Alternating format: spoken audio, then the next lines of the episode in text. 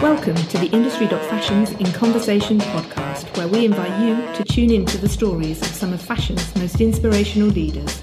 From the history of their careers to the current priorities for their businesses and advice for their fellow fashion friends, these conversations cover it all. The In Conversation series is staged in proud partnership with Klarna.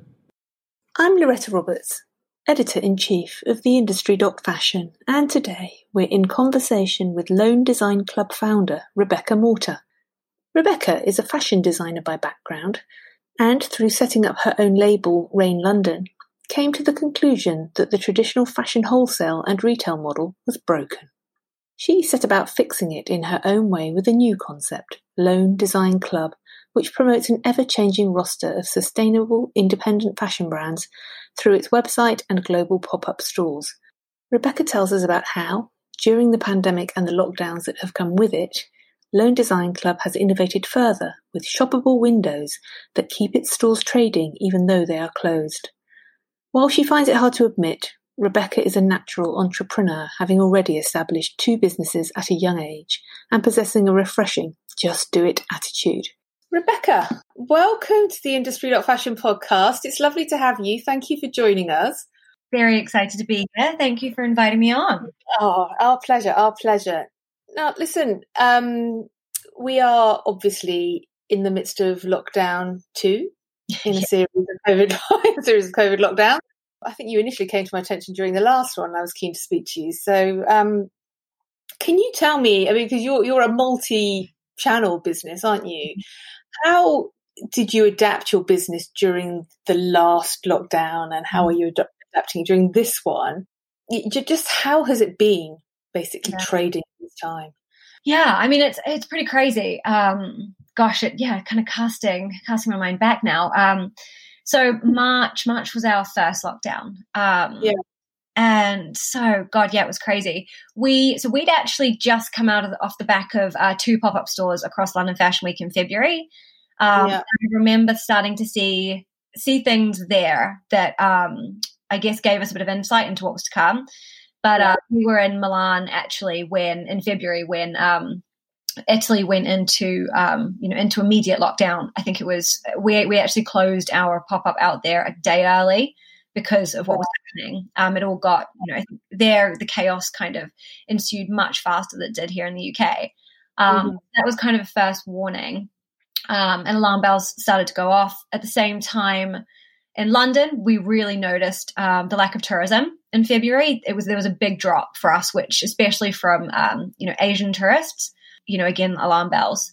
We mm-hmm. did actually push ahead and do a pop up store in March, um, which surprisingly went incredibly well. And I think it's in one of our kind of top five pop ups ever, which is bizarre considering, yeah. yeah, considering the last, the final week was um, so affected. But amazingly, yeah. we never had a day without um, sales. Where, yeah you know, and that literally finished a couple of days. I think it finished two days before we went into UK lockdown. So it was quite, it was, it was a very, you know, it was a very tumultuous time. Um, but basically, I think it was it was lucky that we we had seen what happened in February. We were prepared. We do a lot of work in China. A lot of our directors, um, not directors, but investors and advisors are uh, work in China. So there was a lot of talk about right. We need to seriously um, you know, we need to knuckle down, scale back where possible. This is going to be bad. Um, it could be very, very serious. I don't think anyone realized just how long this was going to go on back then. I remember conversations with some people saying, oh, it could be weeks, it could be a couple of months, you know, but then yeah. I had other advisors saying, no, no, no, you're looking at 18 months. So it was, you know, it was yeah. crazy. But luckily we thought, look, let's prepare for the worst and hope for the best. Um, so we yeah. went into a massive. Um, there were two things that re- that I really focused on. One was content is king, and of course, cash is king. So we just focused on going as hard as we could on both of those points, um, knowing that we needed to survive, but to survive um, in terms of customer facing and brand facing, we needed content. So yeah. it was pretty crazy, especially the last week before lockdown in March. The team went, you know, they were super crazy. They were literally getting content round the clock. Um, they were filming in the store from eight, nine until kind of 10. Um, to get as much as we possibly could, um, which was lucky we did because then there was months of just sitting at home, not being able to, you know, just not being able to do anything. Exactly.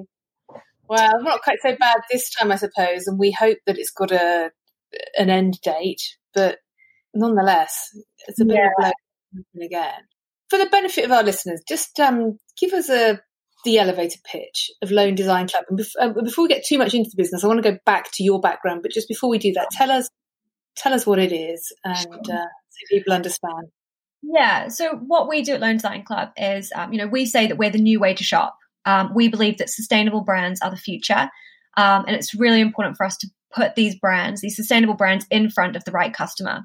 The biggest yeah. challenge for small independent brands is accessing not only the right customer, but getting to market in this day and age.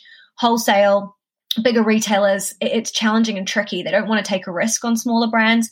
At the same mm-hmm. time, it's expensive and it's an outdated route for these brands yeah. to market. For customers, they're demanding better you know they've very much um, accelerated um, what they want from brands what they want from products that messaging that story sustainability first and shopping consciously.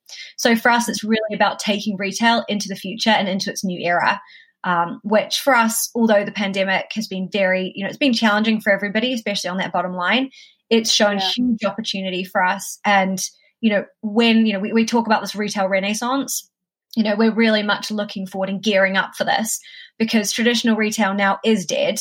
And anyone mm-hmm. who thinks it's still going to hang on and someone's going to go for those 15, 20 years leases is mad. Um, so yeah. it's, for us, it's, it's very positive. Good. So we'll get into more detail about about the business momentarily, but let's just talk about you because I think your background obviously informed your opinions on this and how you how you went about setting up the, the company. So you you trained as a designer, am I right? Fashion designer. You had your own brand. T- yeah. t- tell us about that.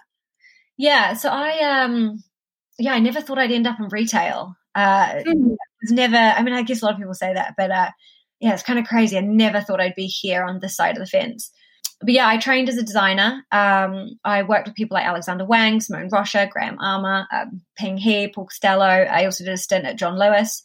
Um, so very much on the design side, not at all uh, on the business or uh, entrepreneur on the side anyway. Yeah. Um, but I guess I guess kind of you know for me it was um, when I was when I was working in the industry I'd come out of uni I was kind of a year or so in um, I was doing a lot with people like Lady Gaga, Charli XCX, various some amazing celebrities. We were doing commissions, um, mm-hmm. doing you know work kind of on the side. Um, and I got together with a friend of mine at the time, and we we decided to launch um, launch our own brand. Uh, we did this. British Fashion Council, London Fashion Week offered um, us or encouraged us to showcase, which was a bit of a tipping point. And we thought, you know what, let's do it. You know, we're young it's a great opportunity. I mean, you know, we were very naive, which I kind of like. You know, we just thought, yeah, let's just quit our jobs. Let's just do this. There was no business plan. There was no um, there was no understanding that wait, how are we going to pay? Like, how are we going to live? We've got rent to pay. We've got to eat. There, there, was none of that. It was like, yeah, this is amazing. Let's do it. We'll make it work. Um, and I admire that about looking back. But at the same time, it's like, gosh, you were so naive. Um, you know, and you, you learn a lot. You know, it's character building those first few months, yeah. years. But yeah, so we we launched at Fashion Week, um, and it was amazing. You know, it's an incredible platform, um, and it was an incredible journey for us. What we yeah. found interesting was how to build an organic and sustainable business when you are self funded, um, and when you are selling to stores, when you have zero control over the relationship with the end customer we were i think it was it was very timely when we launched because the industry was going through a huge change. I mean it has but that year particularly. When was it that you launched your label? What year was that? And what, what was the label called as well? Yeah so this was back in 2015 february that right. we launched. Um, the brand was called rain london. We and yeah i guess so the big thing for us was you know the first the first few seasons were really good and really interesting. We were growing. Um, we were meeting great people but as Fashion Week went on, there were less and less buyers. There were less and less stores. Stores were closing. Um, sell throughs were struggling. It wasn't, the industry wasn't working, especially for small brands. They were moving towards bigger brands, they were pulling out of younger brands. Um, and this was a challenge. You know, we're trying to build an organic, sustainable business. We're trying to grow, grow a business from something that initially was purely based on, you know, creativity and, yeah. you know, our excitement and passion. Um, and it was there, there was a disparity. It wasn't working. Even when you did get the orders they're so expensive to fulfill you know and the minimums are tiny but you've got surcharges everywhere. You know you've got your mills that want you know 30% because you can't you know you can't meet their minimums. Same with production. So we started going direct to consumer. Um, we realized actually what was funding us was private orders. Um, we had a couple of great private clients that were you know it was those um, them their friend groups those events that were funding what we were doing. Yeah. so we started taking over pop-up spaces. Um, we realized pretty early on after conversations with fellow brands at fashion week and our network this wasn't just us. This was a industry-wide issue. And uh, after talking to a couple of business mentors that we had at the time they were they were like dumb, you know they were dumbfounded. They're like how does anyone build a business? Like I'm sorry, what? You spend what? And your projections are what? Like, this is ridiculous. This isn't business. that was the big eye opener that, gosh, there's so much talent out there that does not know how to build a business. There's a yeah. massive disparity between creativity, talent, and, you know, turning that hobby into an actual business that can sustain. Um, that whole channel is pretty fraught, actually, isn't it? Because I think uh, you've said before, I've, I think we both participated in a mm. uh, panel you talked about the wholesale channel really being broken because there's so many people taking their cut in that in that process that it ends up becoming almost impossible for designers to make any money you know. You're so far away from your end consumer as well. There's all these people in the way. yeah and i think for, for us that was the big challenge. You know it was we we you know you're especially as a designer you're creating based on vision and you know it's this inspiration but what does the customer want because they probably you know there's a lot in there that they don't need from your creative you know from the inspiration side and this is why direct consumer was so powerful because not only were we putting small businesses in front of customers and giving a customer a completely unique experience, meeting the designer behind a brand, having that conversation, that experience, that nostalgia that was being created. Um, yeah. That was something you couldn't get online, and you certainly will never get on the high street. But on the yeah. other side of the fence, these brands are getting firsthand feedback from customers who are actually willing to pay cold hard cash. Do they want to buy or not? And if they don't, why? What is it about your business that people want? The commercial side that's crucial. What are they going to pay for it? Is it the cup, the feel, the material? And that's yeah. something that online alone struggles with, which is why I've always believed in a hybrid of yeah. you know, physical and digital. Um, but it when basically it was those two really crucial things that we yeah. that grew Lone Design Club. So you're using so you've got online so you're basically taking a group of designers, you've got online um, channels for them, and your physical retail model is based on pop-ups around the world at certain points in time, right? Exactly. So how did you get this business off the ground? What did you do? Did you get backers? How did you get the designers on board, etc.? So at the beginning, I was using at the beginning, it was very much focusing on a pop up store model. Um, we were taking over, I was taking over spaces. I had a community of brands that were willing that wanted to be part of it. Um, they do it would it was a series. It was almost every month, kind of every two months, we would pop up a different location, different time of year, different brands, very curated. So, what location will have the best success for which brands, what time of the year, what concept, all of that. Um, and then that grew. So the community of brands grew at the same time the community of customers uh, we'd have customers that would come to all of them because it wasn't a boring, stale store. It was about a whole new experience every time. Mm-hmm. Uh, so the communities grow, and this. So the first store I did was in 2016 um, in a frozen yogurt shop, believe it or not, on Brick Lane.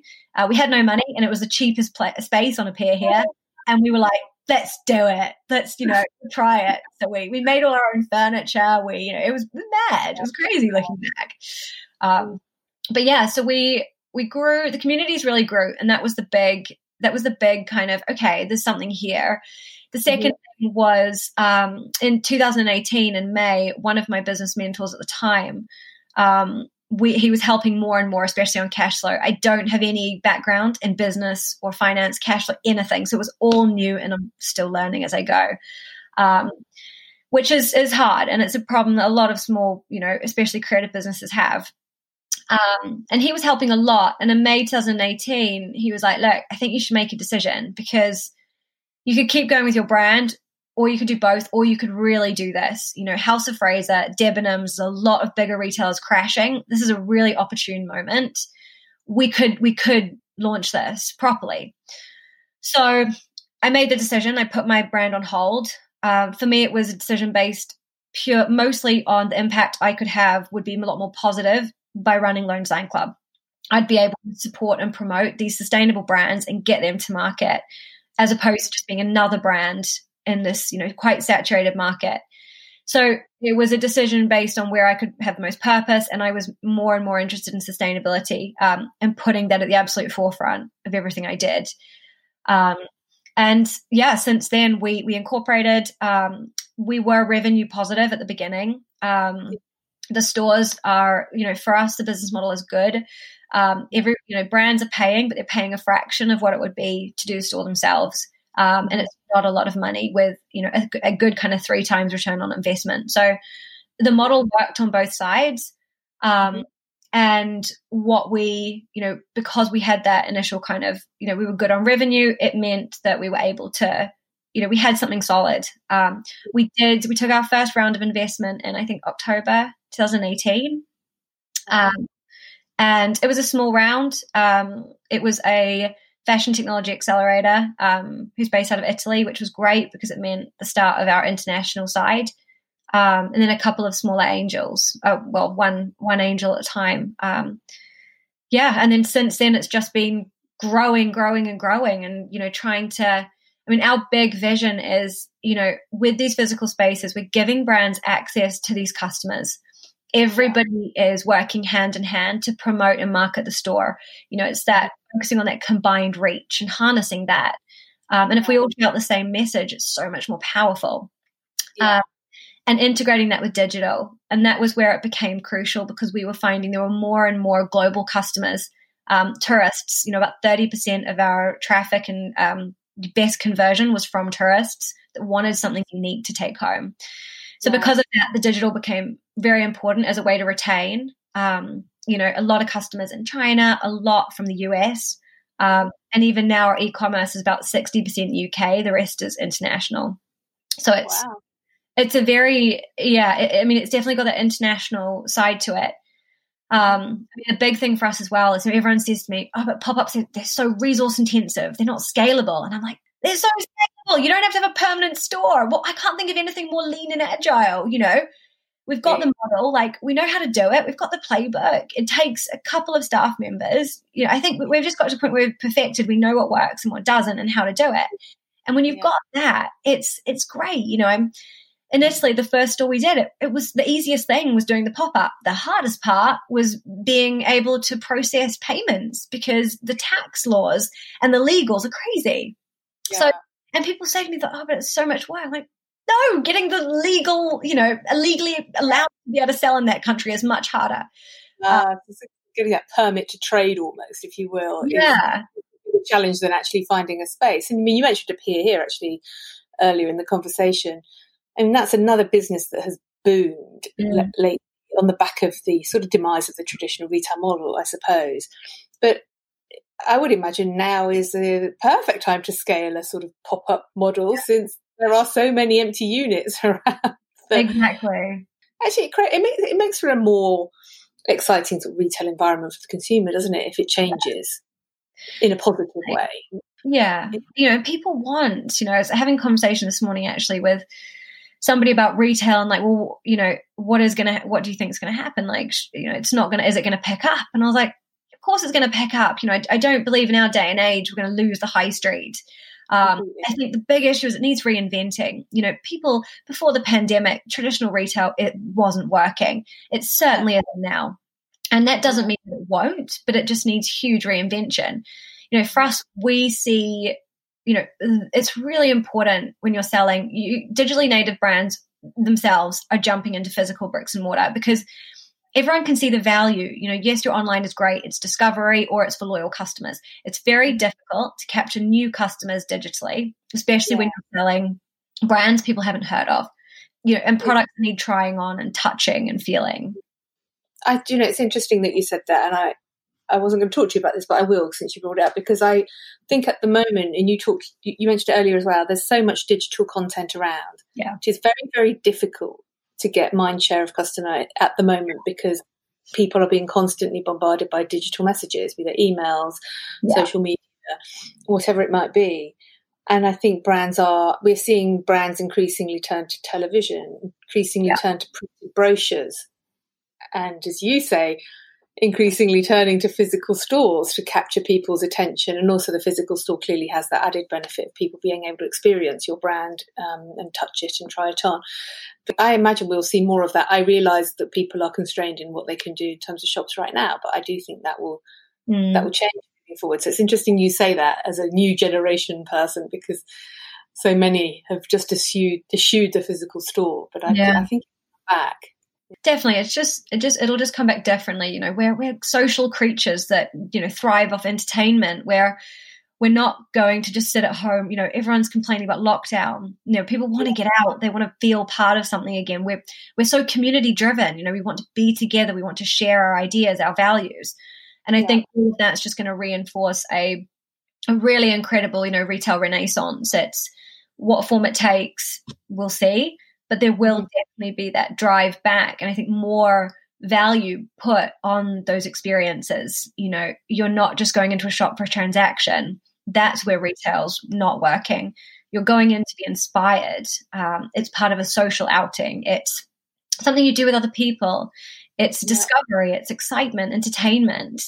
Um, yeah. and that's where we're going to see a lot of you know that's going to be the big revolution. Um, and it'll be interesting how brands keep up with this um, yeah.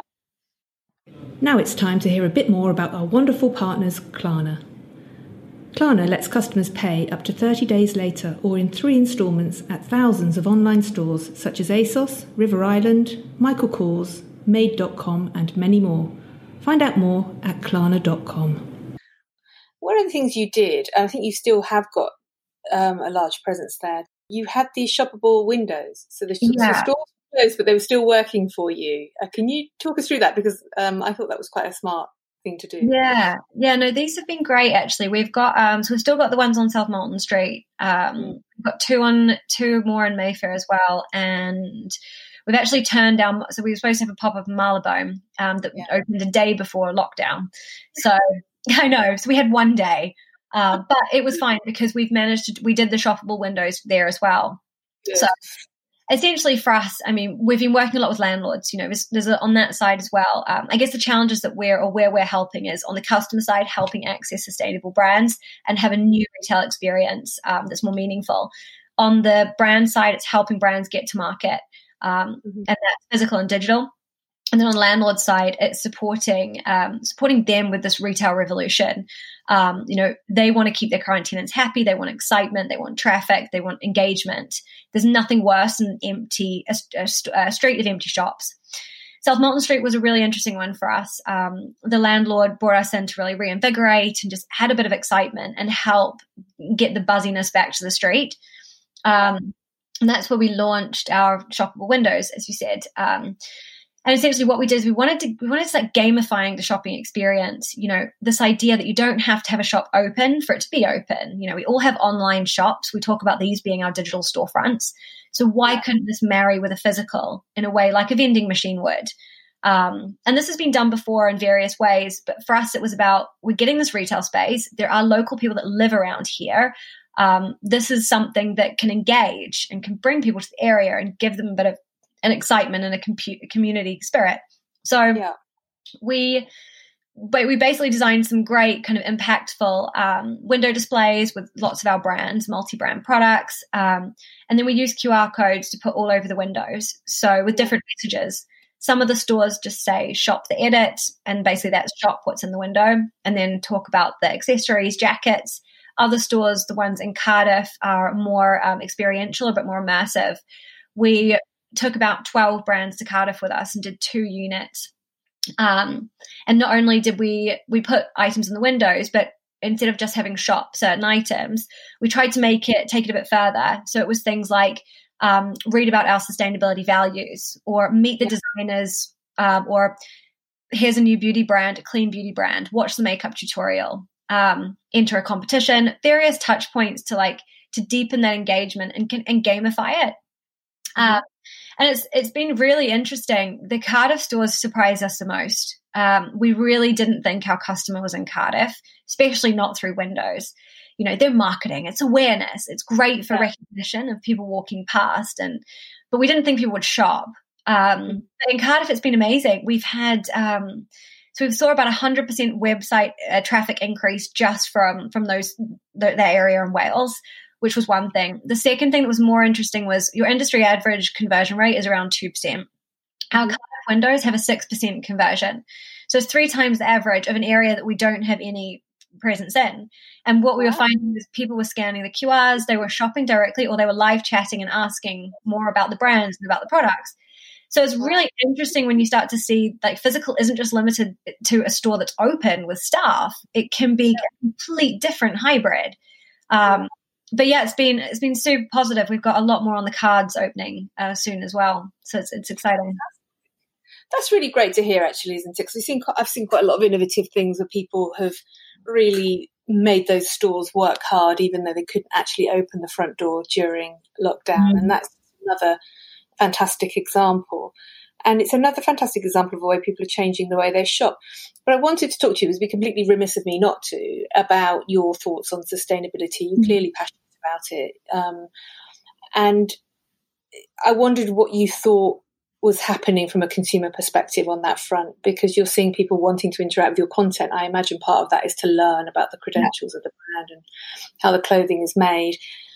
There's a lot of talk that we've all had time to stop and think about our consumption at this point in time. Have you noticed that and do you think that will continue?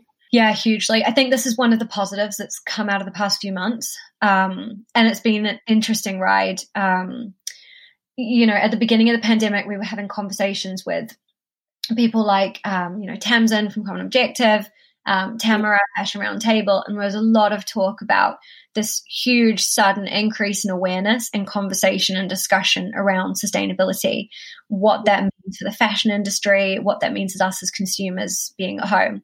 And yes, people had time to re- to think, to kind of reset, to look at their values and where their loyalties lie.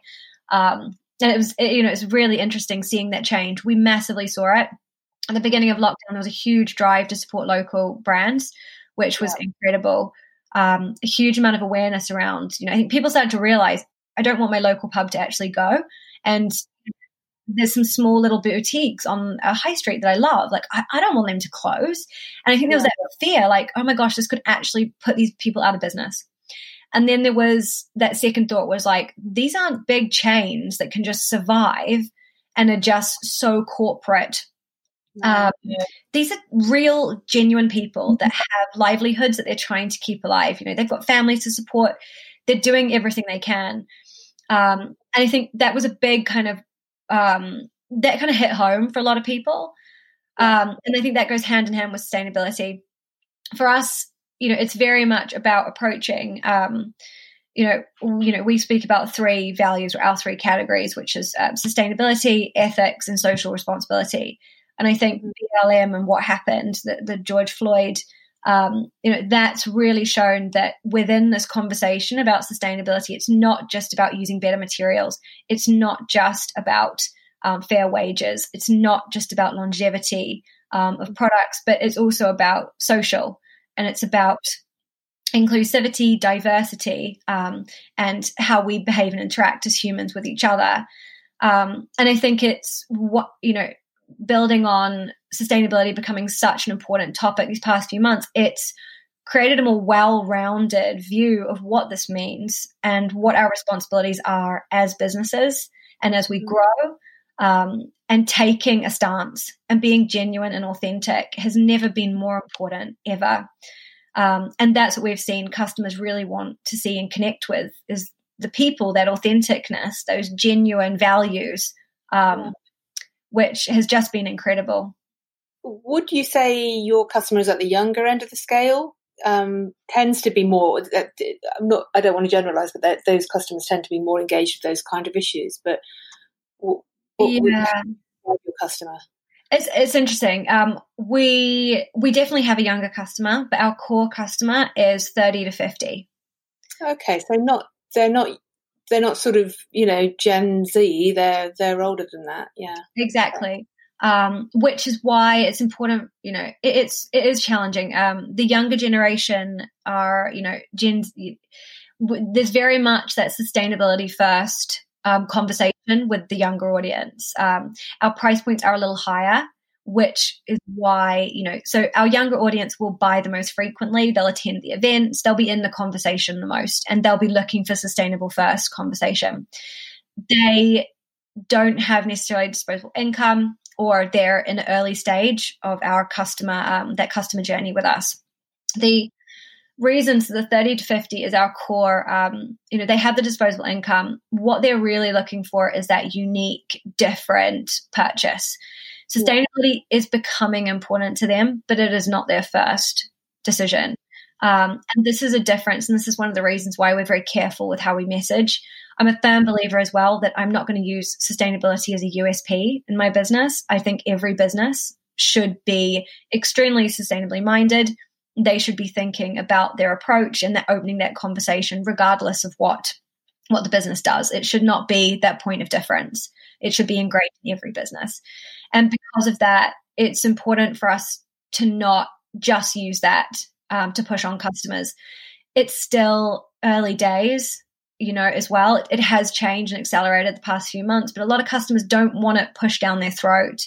And i think you know we do see it in store sometimes the conversation gets a little heavy and people just feel uncomfortable and it's very overwhelming and yeah. nobody wants that you know you want to feel good about a purchase but you have to be careful how you have that conversation you know for us it's our job you know we always say you know that our you know we're giving these incredible unique brands these you know you're getting in front of customers um, you're supporting you know these independent designers and buying something beautiful and incredible um, the sustainability bit, leave it to us. We've spoken, we've worked with the brands, we've vetted them, we're working to make them better as well. Let us do that bit, you know, and, and also if you're interested, we'll help you understand and educate you, but it's not something I'm going to use to, I don't want to preach to the choir, you know, either. So it's, it's being careful about how, how we have that conversation.